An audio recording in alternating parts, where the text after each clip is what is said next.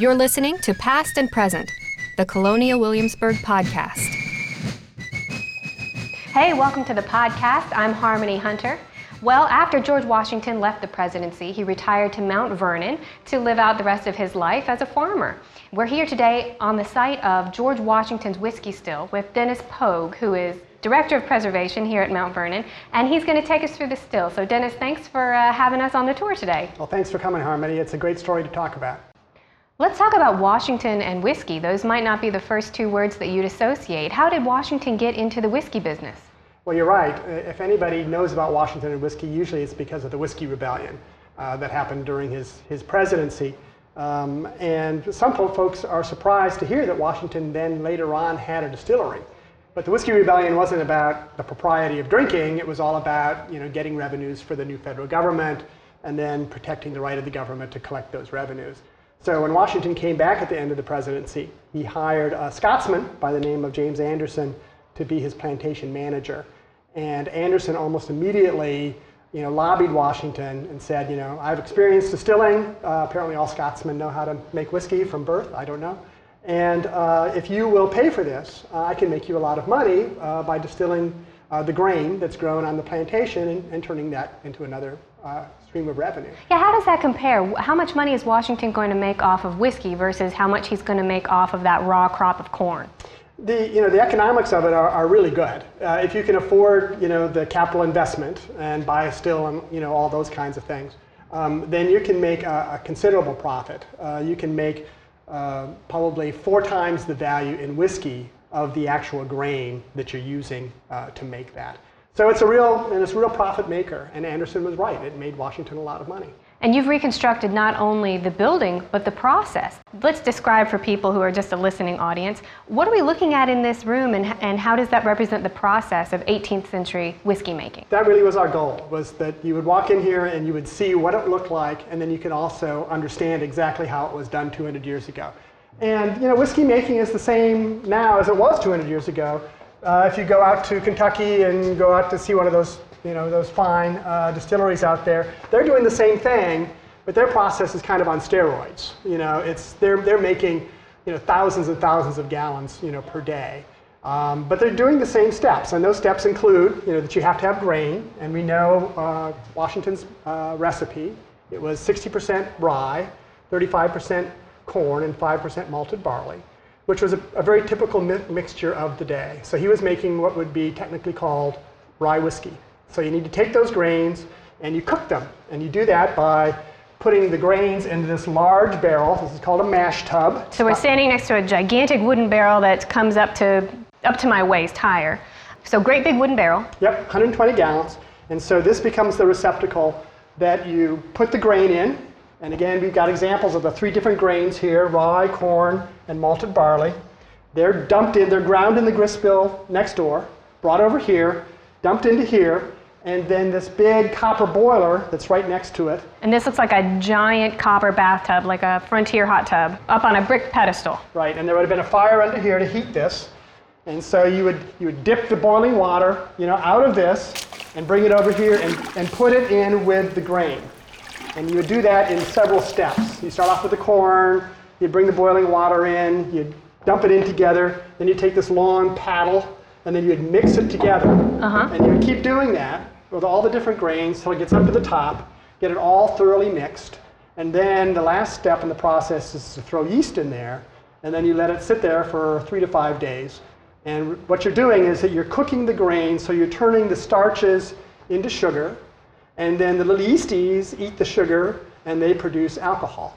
And so after that goes through that, that process, then all of this has been has been fermented, so you're ready for the next step. And what do you call this brew here that you've made in the bu- in the barrel? Well, as it's being made, it's called mash. Once it's done and it goes to the still, then it's called wash. And so the mash is transferred in buckets over here to one of these stills. And again, they're, they're set in large, you know, masonry mass. They're copper, and they've got two parts to them. They've got the body that's set into the masonry over the fire, and then a head that you can take off. And this is where the science happens, because, it, correct me if I'm wrong, but the process is that alcohol evaporates at a lower temperature than water. So you, you heat this wash um, the alcohol begins to, to evaporate, and then it's caught in what you call the worm, and then it's cooled again in another wooden barrel full of cool water and, and recondensed? Absolutely. You've got this down. So yeah, the, the, the fire goes under here, as you said, it heats up, the alcohol vaporizes, and then begins to travel through the arm. The barrel's got cool water in it that is let in. Uh, we have a trough that brings water down from the millrace. And the spigot up at the top there, you'd open that up, the water would flow down through, through here and into the barrel. And then because the water is cool, that's helping the alcohol condense back into liquid form. The, the uh, arm goes into this spiraling tube that goes all the way down to the barrel and comes out the back side.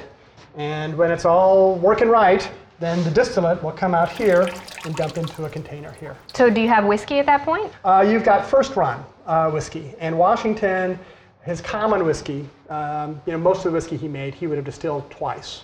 And so you, you gather that all up, you put it into a keg, you go through all of this, and they would have gotten all these mash tups ready to go at one time, and then they would have gone into distilling. And they would have gone all the way through their first run, collected that back up, and then they would need to reintroduce Uh, that first run distillate into these stills again and do it again.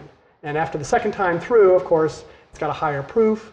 Um, you know, Washington's whiskey would have been somewhere between, um, you know, sixty to seventy uh, percent alcohol uh, when it was all done. And he did uh, actually distill very small amounts at even higher proof, up to four times. And that was that was more expensive. The, the cheap stuff went for sixty cents a gallon, and the expensive top drawer stuff went for a buck a gallon. And this probably does not compare at all to the whiskeys we're familiar with today, because his whiskey was not aged. Exactly. This the, the whiskey that comes out here is clear.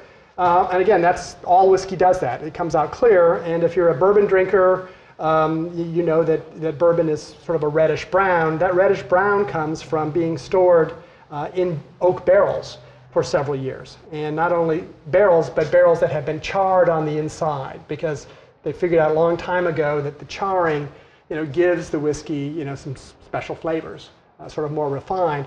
So Washington's whiskey would not have been aged, and so it, it would have been clear, uh, and so it would have been kind of a, a sharp, you know, kind of a spicy flavor profile. Now, you had a lot to go on when you were doing this reconstruction in terms of the written record and the archaeological exploration that you did on this site. Tell us about those um, discoveries and how that informed what you reconstructed here.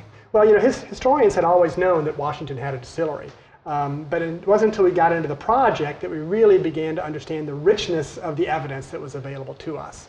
And the archaeology was, was crucial.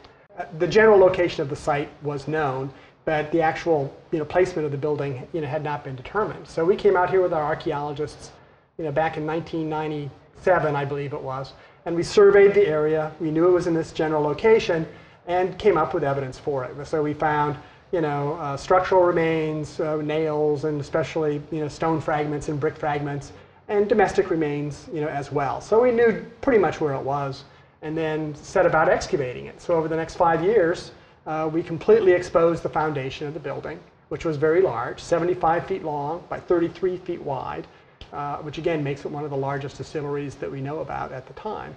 So the archaeology was crucial, and it told us exactly where the stills were located, because we found the remnants of the bottoms of the furnaces and burned soils marking exactly where they were. We found remnants of the mashing floor where the mash tubs are, are placed. We found the base of the boiler. We found evidence for the drains under the floor for carrying the water away. So lots and lots of, of great archaeological material. And then we went to the plantation records, and again, very fortunate, we have Washington's correspondence where he talks about it, but then we've got the weekly farm reports, and then we've got ledgers um, that uh, document the transactions that were occurring when the distillery was being built. And then after it was here, we've got records of people coming and buying whiskey, and we know how many gallons they're buying and what they're paying for, um, and all of that information. So pull that all together, and then there are manuals from the period that, that talk about how you distilled um, in the late eighteenth century. And so that's where, you know, we found specific evidence on how the mashing occurred and the different steps. So a combination of the archaeology, the other documentation from Mount Vernon, and then these other sources brought it all together for us to tell the story. There's so many stories woven into this one site. You've just got the biography of the first president. You've got the story of the technology of whiskey making. You've got the story of American commerce. What's your favorite part of the story that you get to tell here with this building? Well, uh, there's two. Um, one is that, and people ask us, you know, why did you do this? Um, it's because it allows us to tell a side of Washington's story that people just don't know about. And people, you know, everybody knows a little bit about George Washington. Uh, you know, but what they tend to know, you know, are, are sort of the public career and frankly a lot of half-truths. And so being able to tell this story is a way for us to engage people about Washington that in, a, in a way that they just had no idea would have been there. And people find it fascinating, the fact that our, our, our first president was a whiskey distiller. Um, and so it's really something that brings people in and engages them. But the second part is the personal story, because of course this, you know, people did all this. And you know, Washington is, is you know, the brains behind it, or he's the money man behind it. But then there's James Anderson, the Scottish plantation manager. His son John and his assistant were the ones who were working here on a daily basis. And then there were six enslaved you know, workers here, six young you know, black men uh, who were doing all this work. And so they were the ones who were mashing and carrying the grain around and, and working the stills and all of that. And then you have the people that came here. And we know their names, uh, and a lot of them we can relate to, you know, specifically where they came from. And so knowing what they bought and how they interacted with this gives it a, a you know, sort of a personal people dimension uh, that I think is, is hugely important, you know, to these stories. We had a couple questions from listeners. Uh, we had a listener who asked, uh, was George Washington a whiskey drinker? Yes, the answer is yes, but it was probably not his favorite spirit. Um, whiskey, as, as you talked, you know, it's not aged, it's a little bit rough, it was incredibly cheap. And um, whiskey becomes, you know, the most popular uh, distilled spirit in the country after the Revolution. But it is sort of the commoner's drink, to be quite honest. And Washington, early on, um, we know that he preferred Madeira uh, and port and, you know, various imported wines, which is pretty typical of sort of, you know, upper-class folks at that time. But we know from records that he did drink whiskey. Uh, there are accounts of him doing it. And uh, at the mansion, we know that there was whiskey and brandy transferred from the distillery here to the mansion uh, to be used by the Washington household. Another listener question was, in your research, did you come across any eighteenth century hangover cures? Yeah. Well, none, none specifically from, from Mount Vernon. Uh, none that Washington talks about or anybody from the family uh, talks about. Uh, but certainly there were issues, and you know, as time went on, uh, by the early nineteenth century, the, the rate of consumption of alcohol in this country was, was really phenomenal. Uh, it was up to five gallons per capita by like the eighteen twenties. Um, and of course, per capita means everybody, so that includes women and children. And so if you, th if you throw them out, you know, that means the guys are, are really, really, really drinking. Uh, and so, you know, drinking to excess was, was a real common problem. Uh, hangover remedies, um, you know, I think uh, the hair of the dog has been around for a long time, uh, and especially if you're a heavy drinker, uh, just get back into the fight the next day and have some more. And I think that's the one that I'm most, most familiar with. That sounds like great advice. We know that whiskey um, in the eighteenth century, or, or alcohol in general, is used medicinally, antiseptically, and as a beverage. What is Washington's whiskey being used for?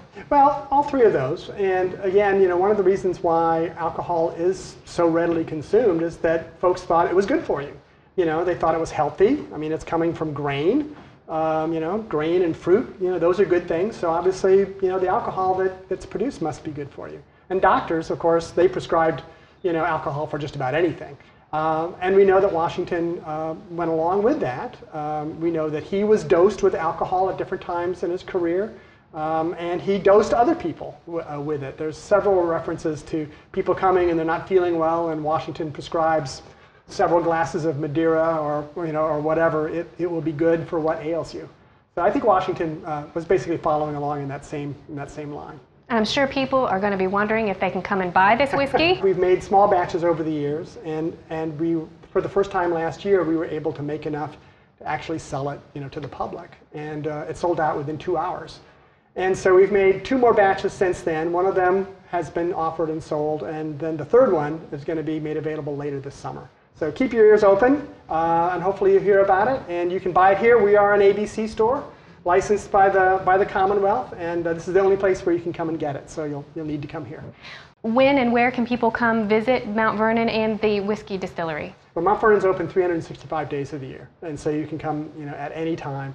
Uh, the distillery is open from April through October, And we have costumed interpreters here, uh, again, seven days a week. Anytime from April through October, come on down. Dennis, thanks so much for having us. Uh, it's been a pleasure. To support the podcast and Colonial Williamsburg programs, visit history.org slash donate. We love hearing from you. Visit history.org slash podcasts and click comment at the top of the page to drop us a line.